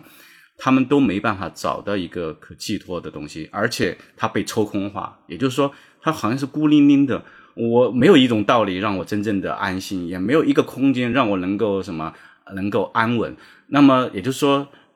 年轻人的这样的一种对寺庙刚刚讲的祈福，那种我们称之为一种你有点类，甚至有这种盲目的去呃去去做这种祈福的行为，它其实是这种更深层的内心的动机的一种自然显现。所以就他没有其他的目标。所以当一个受到很良好教育的人跟你就是年轻人，他跟你讲。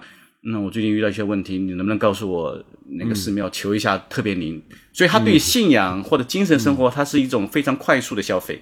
是，对对，他他也没有能力，或者说或者他从小也没有接受这样的关于这方面的教育。你要他快速的从头学起，何其难易？对，没错。您刚刚讲那个词太好，其实这样子去烧香拜佛也是一种消费，就我花了钱买了大的香。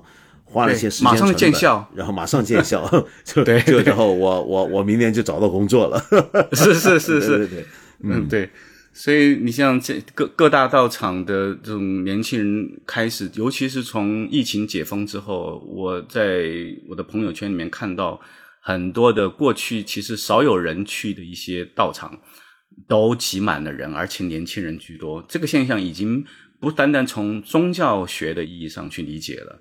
它应该是时代的一个精神状况的一个反应，所以，我我其实这个也跟我过去受到的思想史的训练有关系。我我更喜欢从更大的角度去看这个时代的思思潮的变化。所以，宗教问题它永远不只是宗教问题，它一定是个大时代的一个思想观念、精神生活的一个显现而已。宗教只不过可能会以一种非常荒谬以及非常可笑的方式，因为宗教常常在我们的大陆的。日常生活当中都是被取笑、被贬低、对被污名化的。嗯，所以我自从我研究佛教之后，别人看我的眼神就是觉得你怎么会去研究宗教？因为你是研究佛教。对对，一定是我觉得有什么问题。对，嗯，好惨。不过不过，我觉得很好。如果从思想史角度回顾将来的人，从思想史角度回顾我们今这呃今天啊，很有意思。比如说，就拿这一年来讲，这一年的年轻人呢。中国年轻人呢，去两个地方，呃，要不就是去寺庙烧香，要不就去淄博烧烤。对，您这个比喻特别好啊。对，烧烤跟烧香，对，烧烤跟烧香，就今年的中国年轻人就干这两件事。哇，这个太概括的太准确了。对，这就一体两面，一体两面，对，一体两面，很说明我们这个时代是出了什么问题，一定是出了什么问题，一定是什么问题。对，就像这次的五五一的出行热。对，你你可以想，大家几乎是不顾一切的要涌向各大景区。其实这已经不是一个理性判断，没错啊，没错啊，已经绝对不理性啊。但是他明明知道他会受苦，他为什么要去？其实就是内心里面那种情绪在推动着他。我要在他处，在另外一个地方，就算是受苦。我也在其他地方，对，我要离开。那这那这个不不是跟宗教的寻找乌托邦的这种那个需求很有很很相似吗？对，当你在某一个场域里面获得不了你的精神的满足感的时候，你就需要一个异度的空间。这个异度空间可能是各种各样的想象，或者是宗教给你许诺的一些空间，或者说本来你你虽然不知道，但是宗教它会那个道理教理当中它已经描述过的那个空间，他就会去寻找他方。所以我觉得其实。今天这个五一，这个这是我非常的呃，开始我也是想了半天，我就是为什么会这样啊？因为 因为你任何一个正常人都知道，就是。在这样的两点四六亿的那个人流的流出行量，这都不是一件快乐的事情，真的是，哎，很有趣。我也我也我也看傻了。然后大家都是挤在路上，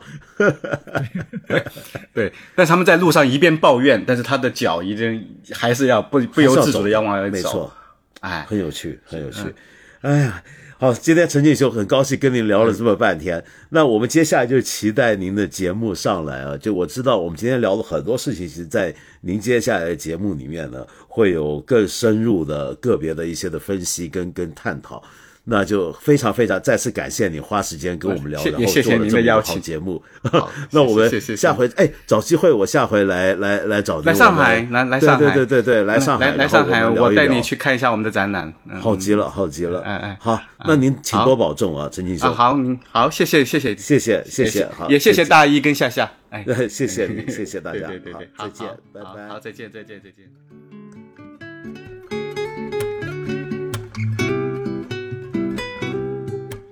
那么刚刚跟陈庆兄聊完，那你如果意犹未尽的话，就一定要去留意他即将推出的新节目了，叫做《人生解忧》，是一个关于佛学的入门的有四十集的一个节目，应该是相当精彩的。好，那我现在回应一下之前一些朋友的留言，有朋友啊就来指责我了，比如说静静的蜗牛，你说怎么割了呢？割就割，怎么连个通知都没有了？上次还祝我有个愉快的周末呢，好歹。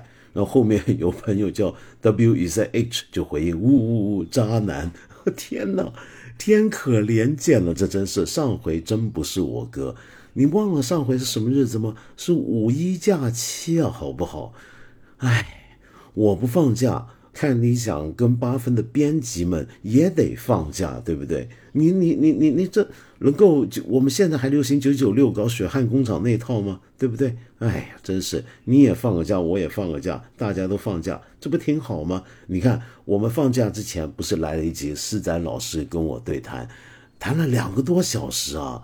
而且呢，据说很多朋友在这说听不懂啊，说这个含金量太高了，或者是我们没说好，其实有可能搞到你听不懂，真的很抱歉。你比如说这位朋友四幺三九幺幺幺五九啊，你说道长快来水一集，不然我快疯了，知识量太大了。你看我何止水一集，就上次干脆放假，或者你可以叫哥吧，哎。上次我说到我跟这个呃施展兄聊天啊，就当天本来我们应该是个现场活动，我没去成，就是我证件丢了，这是真的，这不是最新的放鸽子的理由跟借口，这还有什么好装的呢？我是真的丢了钱包，但好在就是过了大概两三天左右，总算联系上了，那总算把这个钱包完璧归来，里面什么东西都没缺，特别感激，特别感恩。那有位朋友叫青梅果果，你说哦，道长这个钱包要是给我捡到就好了，反正我死活都不会还的，打死我都坚决不会还的。这么爱放鸽子的人，这回哪里都去不了，理由也整不出来了，只能乖乖在房子里做节目，准备发动朋友圈一起出去捡寻去。哈哈哈，你怎么这么坏呢？青梅果果，这样子做人不是很好啊。嗯，你要注意啊，做做事是有因果的，这是有业力的啊。嗯。然后上回呢，我们还提到了，就是在问答的时候啊，就回应留言的时候，回应一些朋友提到美术馆里面跟名画拍照的事儿。哎，有个内行人来了，这位朋友留的名字就一个字，而且的而啊。关于在美术馆、博物馆拍照的问题啊，作为上博志愿者，我觉得只要不开闪光灯，不影响别人观看，那看你爱拍不拍，选择在个人。是的。如果说博物馆或美术馆没有特别提示的话，那真的就是您说这个情况。哎呦，话说回来，您在上博做志愿者，我觉得，哎呀，好好羡慕啊！你 你太你的工作太太好了。好，然后您有给我们温馨提醒：如果你只想拍作品而不是带环境，那么你大可不必费神拍作品。公众号和各大平台上的作品照比你拍的专业，你可以安心看作品了。对，这就是呵呵 我说的。好，然后至于和景点合照，我上回不是说有时候一些名人也被当当景点吗？你就说了，我曾经就和特别喜欢的黄健翔、姜武、陈丹青、徐子东这些景点合影过，他们表现都挺可亲，就不知心里有没有骂我了。然后下个景点肯定就是道长，我会不顾一切厚着脸皮要求合照，哪怕他骂我，怎么会骂你呢？然后和这两件事情有关啊，就是一九年我在东京国立博物馆看颜真卿特展，哎呦，我们那回没碰上，我也去了，那个展做的真好，是不是？好难得。OK，然后你说在馆里的花园吃面条时偶遇了姜文夫妇，一张桌子上吃东西，聊颜真卿的祭侄文稿，还讲了几句家乡的温州话，倍感荣幸。姜文夫妇比荧幕上更帅呢。周韵素颜美女，哎，对他俩真的又帅又漂亮，而且人特别好，你知道吗？就他们俩真的特别好好。然后你说，因为太过高兴，太过真实，没有提出拍照的请求，我也不忍心打搅我们的艺术朝圣。如果我遇到的是严鲁公，可一定会要求合影留念，那肯定我也得。那个这么难得的事儿，都撞撞鬼都碰上了，还不合影吗？好，再来一位朋友叫 Joe，因为我上次不是介绍了一位吉他大师要来，应该就这几天吧，就还还是已经过了上海的爵士音乐节，然后你就提到，不知道道长是否了解我们中国正在崛起的爵士钢琴天才阿布？我当然知道啊，当然知道啊，然后说感觉没怎么听道长介绍过国内的爵士乐手，其实有，我前几期还介绍过，但可能不是那么知名。就还不是家传户晓的家喻户晓的那种级别吧？可能我我还没介绍的够多，那倒是真的。好，然后你说阿布不仅是位出色的爵士钢琴家，还会作曲，他的风格有很多。个人觉得他的主要风格是种古典爵士。希望有机会到场聊聊国内的爵士乐和古典爵士，以及我们传统上所说的爵士乐的区别。个人最喜欢他的降 A 大调叙事曲。嗯，好，将来找机会呢，我们找一期节目，找一个内行人来一起聊一聊，好不好？但今天呢，我就可能平常像您这么隆重向我推荐了，我都忍不住要放一首他的音乐的。那么，但是因为今天我们的主讲人啊，就是陈庆老师呢，也特别给我们介绍了音乐，那我就不不放自己挑的音乐了，我们回头再再说他介绍什么音乐。那说到这些，各位朋友朋友给我很多留言，有些留言呢是非常严肃的大问题啊，我往往不能够一次回应那么多，要先在这请您原谅，因为都是牵涉到知识体大的事儿。那我们不如先来再多介绍一个 我觉得特别好玩的留言。这个朋友的留言，你的名字是个咖啡杯符号啊，你你说我在慕尼黑遇到一个又瘦又高的老人和我说中文，我怀疑是不是一个著名的汉学家。不知道道长知道是谁吗？因为发射的很快，没拍照。哟，您说那个那位该不会是那个谁吧？哦，是吧？就那个谁吗？你不晓得吗？啊，你忘了吗？哎，这人人都知道那个是谁嘛，就不就那个吗？哦，对，还有一个很重要的留言漏了啊。这位朋友叫 Proof Rock，你说说到与名画合影，那天我才刷到满岛光 IG 上在卢浮宫蒙娜丽莎合影的照片，手动狗头。哎，你你别你别这样，满岛光妹她她那个跟我们一般那种跟名画合影那个不一样，人家那是工作，你没看到吗？这个满岛光最近担任了好像东京呃国立艺术博物馆的一个一个特展，只是跟卢浮宫合作，那么帮他们那个特展做形象大使，还做了语音导导览。那所以卢浮宫专门请他去拍节目，那么那边做了一个特辑节目。那么整个馆那天是放假，就没人他们在里头晃，那么拍照的，你知道吗？那不一样，人家是业务。哎，你看我对满岛光还算熟悉吧？是不是真不愧是这个满岛光中国应援会副主席？呃呃，副主席，对我我还是做副主席了。好，再来最后了，这就是一个非常认真而且严肃，那么是最近很多朋友，包括我们自己朋友都，呃，很大回响的一个一个话题。这位朋友叫 Coco，你说道长你好，第一次留言，希望能够被回复。我正在回听第七十四集节目，听到你说史航是老朋友，所以非常好奇下面的问题。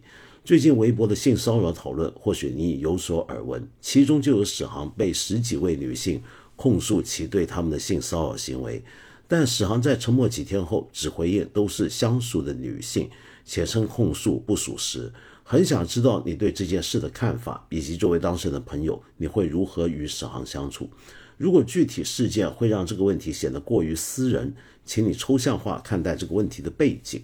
也就是，如果你的朋友是 Me Too 事件中的朱军，呃，不知道你对朱军的具体看法如何？这里是想表达一个被现行法律保护的性侵施害者，你要如何与他相处？之所以问这个问题啊，是因为除了名人，其实我们生活中也有很多性骚扰、性侵者，他们或许就是我们曾经的好友。被突然撕破了一层面具，让大家可以直接审视。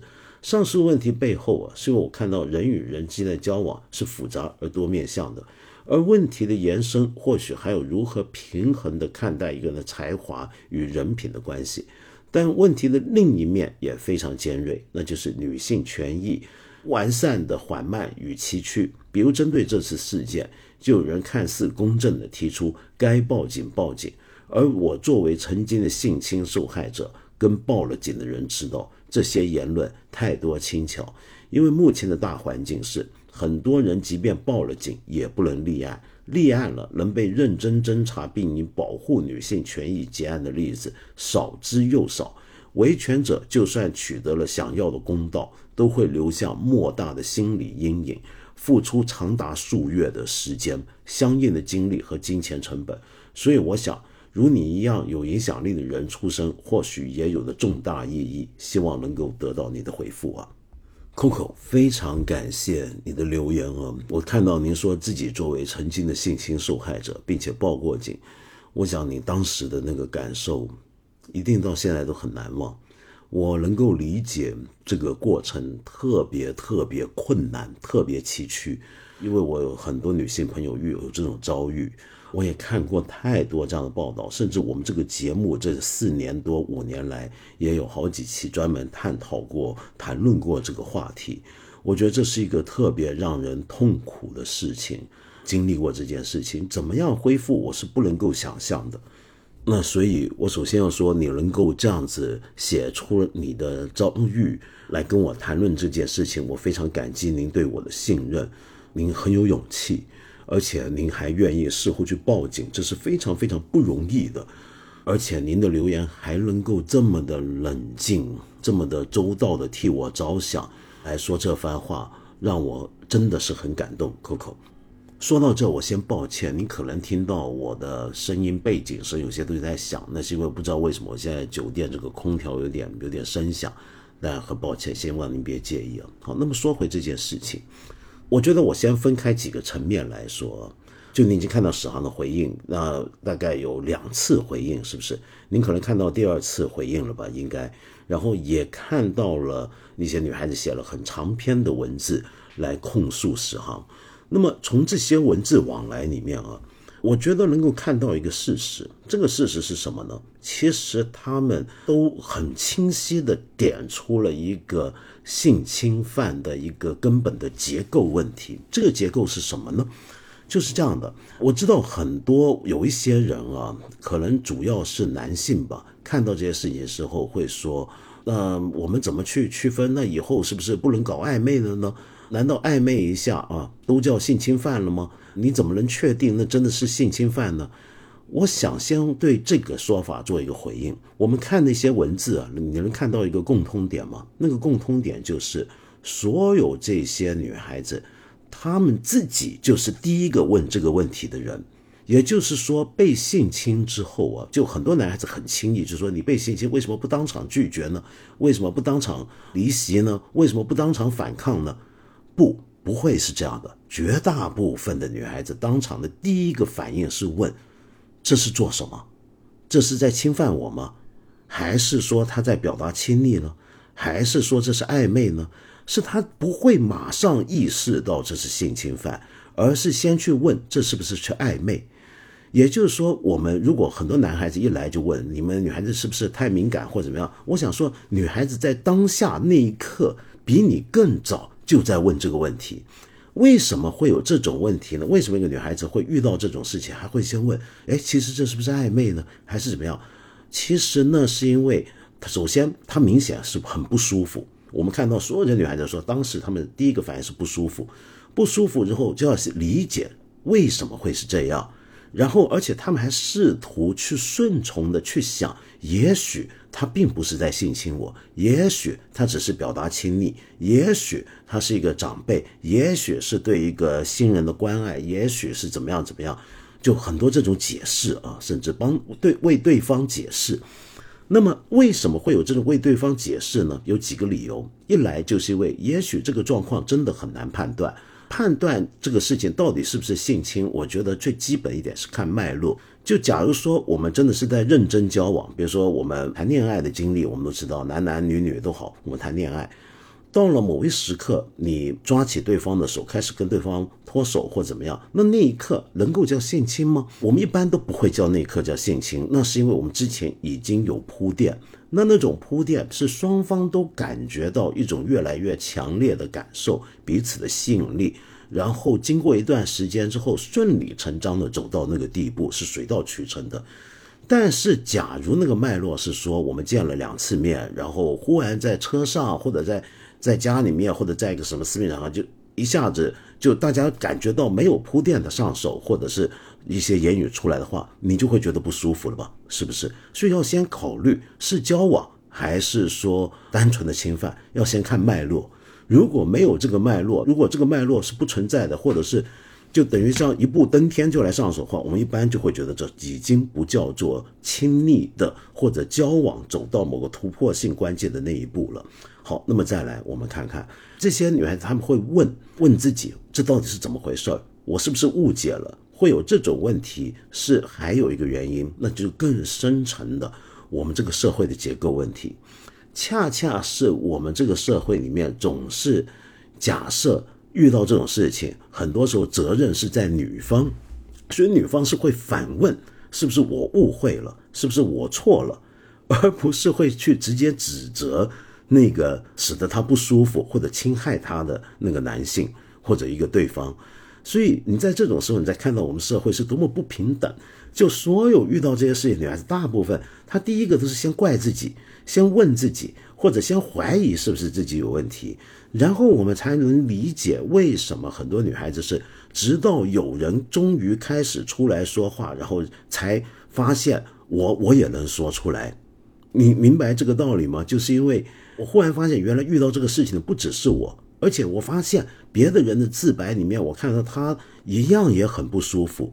然后我才意识到，我遇到的这个不舒服，并不是我自己个人的误解，或者我个人不成熟的一个感受，而是一个其他人也经历过的，其他人也觉得不舒服。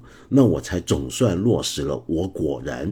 是被侵犯，有的女孩子会这时候她才意识到自己的被侵犯，然后才愿意说出来。好，我们再来看，有些人会责怪一些女孩子为什么不当场拒绝，延迟呃表态，然后当场斥骂，而且甚至也也不走，然后甚至还好像很硬核的，好像是会让对方觉得你在回应他的打情骂俏，那么继续跟他短信往来或者怎么样呢？我觉得这个原因也很容易理解，这一样也是个结。刚才我说那个结构的一部分，什么意思呢？就是当你这个这个不平等，不只是男女性别权利的不平等，而且还是一个某个圈层，或者你进了一个企业、一个办公室的环境，或者一个单位、一个机构，在这圈层里面，这种性侵犯如果是发生在有上下关系的。或者一个人你觉得他位高权重，或者一个人你觉得他是名人，一个人是备受尊重，对你做这些事情的时候，你本能上就会觉得我不好撕破脸。那这个不好撕破脸，不是像有些人所以为的那样，是不是将来怕得罪了他以后在这个圈不好混呢？或者是得罪了对方之后，这撕破脸了以后怎么办？不一定，当时的想法是那么功利。而是很自然的，我们这个社会的人情世故的那种教育训练，使得我们会觉得啊，我为这种事情马上就撕破脸或者什么，是不是表示我太不成熟了？那这个讲法很可怕。也就是说，我们已经达到一个地步，是一个女孩子接受对方的调戏，并且回应他，才叫成熟，哪怕自己很不舒服。那如果自己的不舒服感到不舒服，并且很直接的、直白的表白，那你就会觉得是自己不成熟。这又是一个女孩子在这种情况常常会问自己的问题：我是不是太不成熟，所以才会有这么强烈的反应？然后跟着你对着一个你觉得他比你位置高、有权利、有名望、有威望，各方面比你在上位的一个人，那种威胁或者你这种权力不平等，你不是马上就会很功利的去计算。我得罪了他以后不好混，而是会那种权力给你的压迫感是当下的，是潜意识的，是你没办法立刻说清楚的。拜托，我们大家都不是外宾，好不好？我们不要假装自己的生活中没有权利对我们的影响。我们面对权利的时候是什么样？权利在你身上施行的时候，你就算再不舒服，你会怎么表达？我们都知道。所以在这个情况下，那女孩子就会很自然的，就会半推半就的，很屈从的，就应回几句。我从那些讨论、那些文字往来都看到是这个情况。那假如在这个时刻，一个被指控为性侵的人，他对这件事情的理解是是交往的话，我觉得要不就是可能他真的在对人的感受上太过差劲，要不然的话就可能不是一个很实在的说法。再回来啊，就说到朋友之间这个问题了。如果我们朋友之间，如果我知道我的朋友圈里面或者我身边一个朋友他做了这样的事情，被人指控。而且这些指控看起来还相当确实的话，那我会怎么看待他呢？好，那么最后具体的讲，你说像史航这样的，您觉得这很私人？是的，这是很私人。这件事情我当然有我的看法，具体对他现在该对他说什么话，我想我会有话要说。可是问题在于，这么多天来我没有跟他联络，我根本不知道怎么去跟他讲这些事情。所以我也不打算在这里公开去讲，理由很简单，如果他被人指控做了某些事情，我如果要说些什么话的话，我宁愿我先当面跟他讲，先私下跟他说，然后我才觉得我有一定的底气去公开讨论他，这谈论这个具体的个人。我为什么要那么强调？就是，就你可能会觉得奇怪啊，就是说。啊？难道一个朋友做了一些事情，被人公开指责，说他有问题，然后成为一个公共事件，我就不能够公开讨论吗？我不是也这么做过吗？是这样的，比如说，我举个简单的例子啊，就有一些朋友，我十多年没见，比如说我以前在节目里面聊聊过的，像连岳兄，我十几年没见，是我十几年前、二十年前的老朋二十几年前的老朋友了。我现在我会在一些场合、公开的场合去公开回应、批判他的一些言论跟讲法，因为我针对的是他公开说的一些言论、一些观点，我不同意。我跟他，我觉得我们能够在公开场合上面，我去批判我不同意的他的一些对他的一些文字、一些说法，我不同意什么，我把它讲出来。但起码我个人，如果我也不同意，我也不赞成，我一定要我要先跟他讲。然后我才能公开讲，可能你肯定会不能够理解或者不能够同意，那我很欢迎你来告诉我我的问题。那 Coco 再次感谢你这么勇敢的一个留言，我希望你能够经历过你经过的事情，也能够，但我看你现在已经很冷静理性的这么去表述，我希望这个创伤能够离开你，这个阴影能够离开你。希望你以后好好的、健康快乐的活下去。同时，我要跟我们这里的所有的女孩子说，我们刚才谈了很多结构的隐性的问题，那些结构隐性的问题，他们之所以能够存在，固然是这个社会底下权力的分布的问题。同时，我也觉得给了我们所有女孩子一个提醒，那个提醒是什么？我们以后不要再顺从了，就有不舒服，那就是不舒服。不需要去为自己找理由来说明自己的不舒服是没道理的。你是不舒服，你就要直接说，要当场讲，不要去委屈自己去想，哎，是不是我不成熟？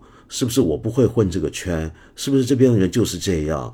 是不是我误会了？是不是怎么样？没有那么多的，是不是？你舒不舒服？你你是喜欢不喜欢？这是你当下就知道的事情。你要。更勇敢、更直接的表达出来。我觉得现在这些讨论，如果能够促成一个现象，就是以后女孩子都能够更直接、更坦率，在这个世界上面就不会留下任何的这种可以进一步发展下去、把情况恶化的机会，不会留下任何的机会去让别人说是不是你们自己太敏感，是不是？呃，女孩子太小心眼，或者说是是不是你们自己也在顺从或者怎么？我们为什么要留这种机会？好，回到陈庆兄给我们的音乐，跟佛教有关哦。是这样的，我们刚刚不是听说陈庆兄讲到他很喜欢台湾民歌，然后我，所以我节目今天跟他对谈完之后，我说不如你给我们介绍一首你觉得特别配合我们今天讲佛学这集节目的台湾民歌怎么样？然后他好厉害，他真是太熟台湾民歌。你知道他介绍什么歌给我们吗？他介绍一首老歌，叫做《祭》，就是佛祭的那个祭啊，就是称赞佛的那个祭。这个祭呢，这首歌是首老歌，是一九八零年代的台湾民歌。演唱者是当年很有名，这真是我小时候听的一个歌手，叫王海玲。而王海玲是很年轻，应该他出道的时候还在念高中吧。那时候他有首很有名的台湾民歌，叫《忘了我是谁》。哎，那首歌填词的是李敖哦。然后今天我们介绍这首《记》呢，则是王海玲在一九八零年那时候推出的一张一个一个曲，这个曲。的作曲人是苏来，而写词的其实不是写词，它本来就是一首诗，是先有诗后有曲。这首诗就是台湾著名大诗人郑愁予老师的作品。那哇，我觉得呃陈庆雄太厉害，真是没想到一一问他，他马上就想到这首歌，太会选歌，而且太懂台湾民歌了。那我们今天欣赏一下王海玲的这首老民歌《记》。愿众生皆得喜乐。希望我们这里听节目的每一位朋友都能够平安、喜乐、自在。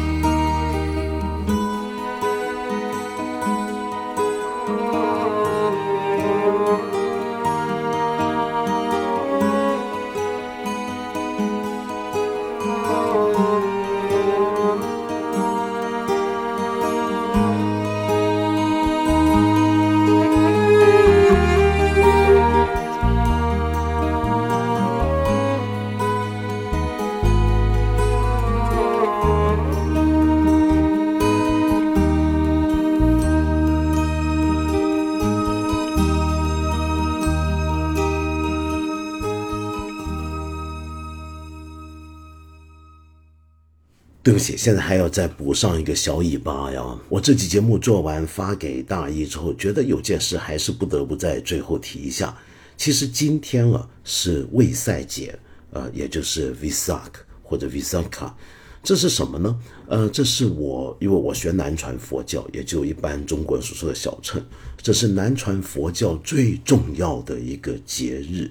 你可以把这天理解为是一个关于光明、平等、清净的节日，有点类似于一般汉传佛教所说的佛诞，但它又有点不太一样。这怎么回事呢？其实“卫塞”这个词是来自以前的印度通行的巴利语 “Visaka”，它在柬埔寨、缅甸、泰国、新加坡、马来西亚、印尼。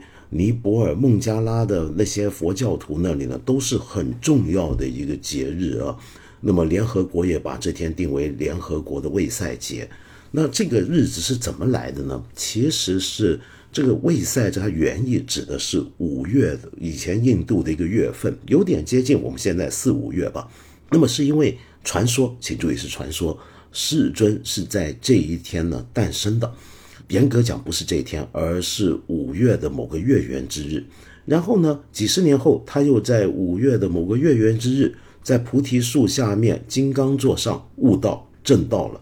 后来又在五月的另一个月圆之日呢涅槃了。那么三天不是同一天，但都是于五月份的月圆之日嘛。于是后来，呃，佛教徒们以及弟子们。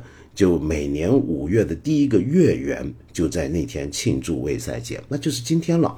那今年就是今天，每年都不太一样。今年就是今天晚上就会看到月圆，看到月亮，你想到的就是平和、清净和光明。所以这一天呢，我们的庆祝也都是要包含这几个元素。我们会去寺院供僧，我们会举行各种的呃仪式。更重要的是，要自己好好修行，在这天，同时要忏悔，忏悔过去自己做的事情，反省自己有没有让自己今天心情不得宁静的事情。那么，希望以后呢，勤修戒定慧三学，让自己变得更好、更完善。当然了，过去做错的事情啊，那个业力已经存在，不可更改，直到它完全。报上来为止，可能在报在你今生，可能报在你来世。但是从今天开始，好好把握机会，从头修行，也一样是可以的。那今天我在这里呢，恭祝各位同样是学佛的法友们呢，愿大家呢都能够得到解脱。我在这里先给大家致上最深的祝福：南无布达呀。南无达玛呀，南无三嘎呀。至于不是佛教徒的你，我也希望你今天平安喜乐，心境光明。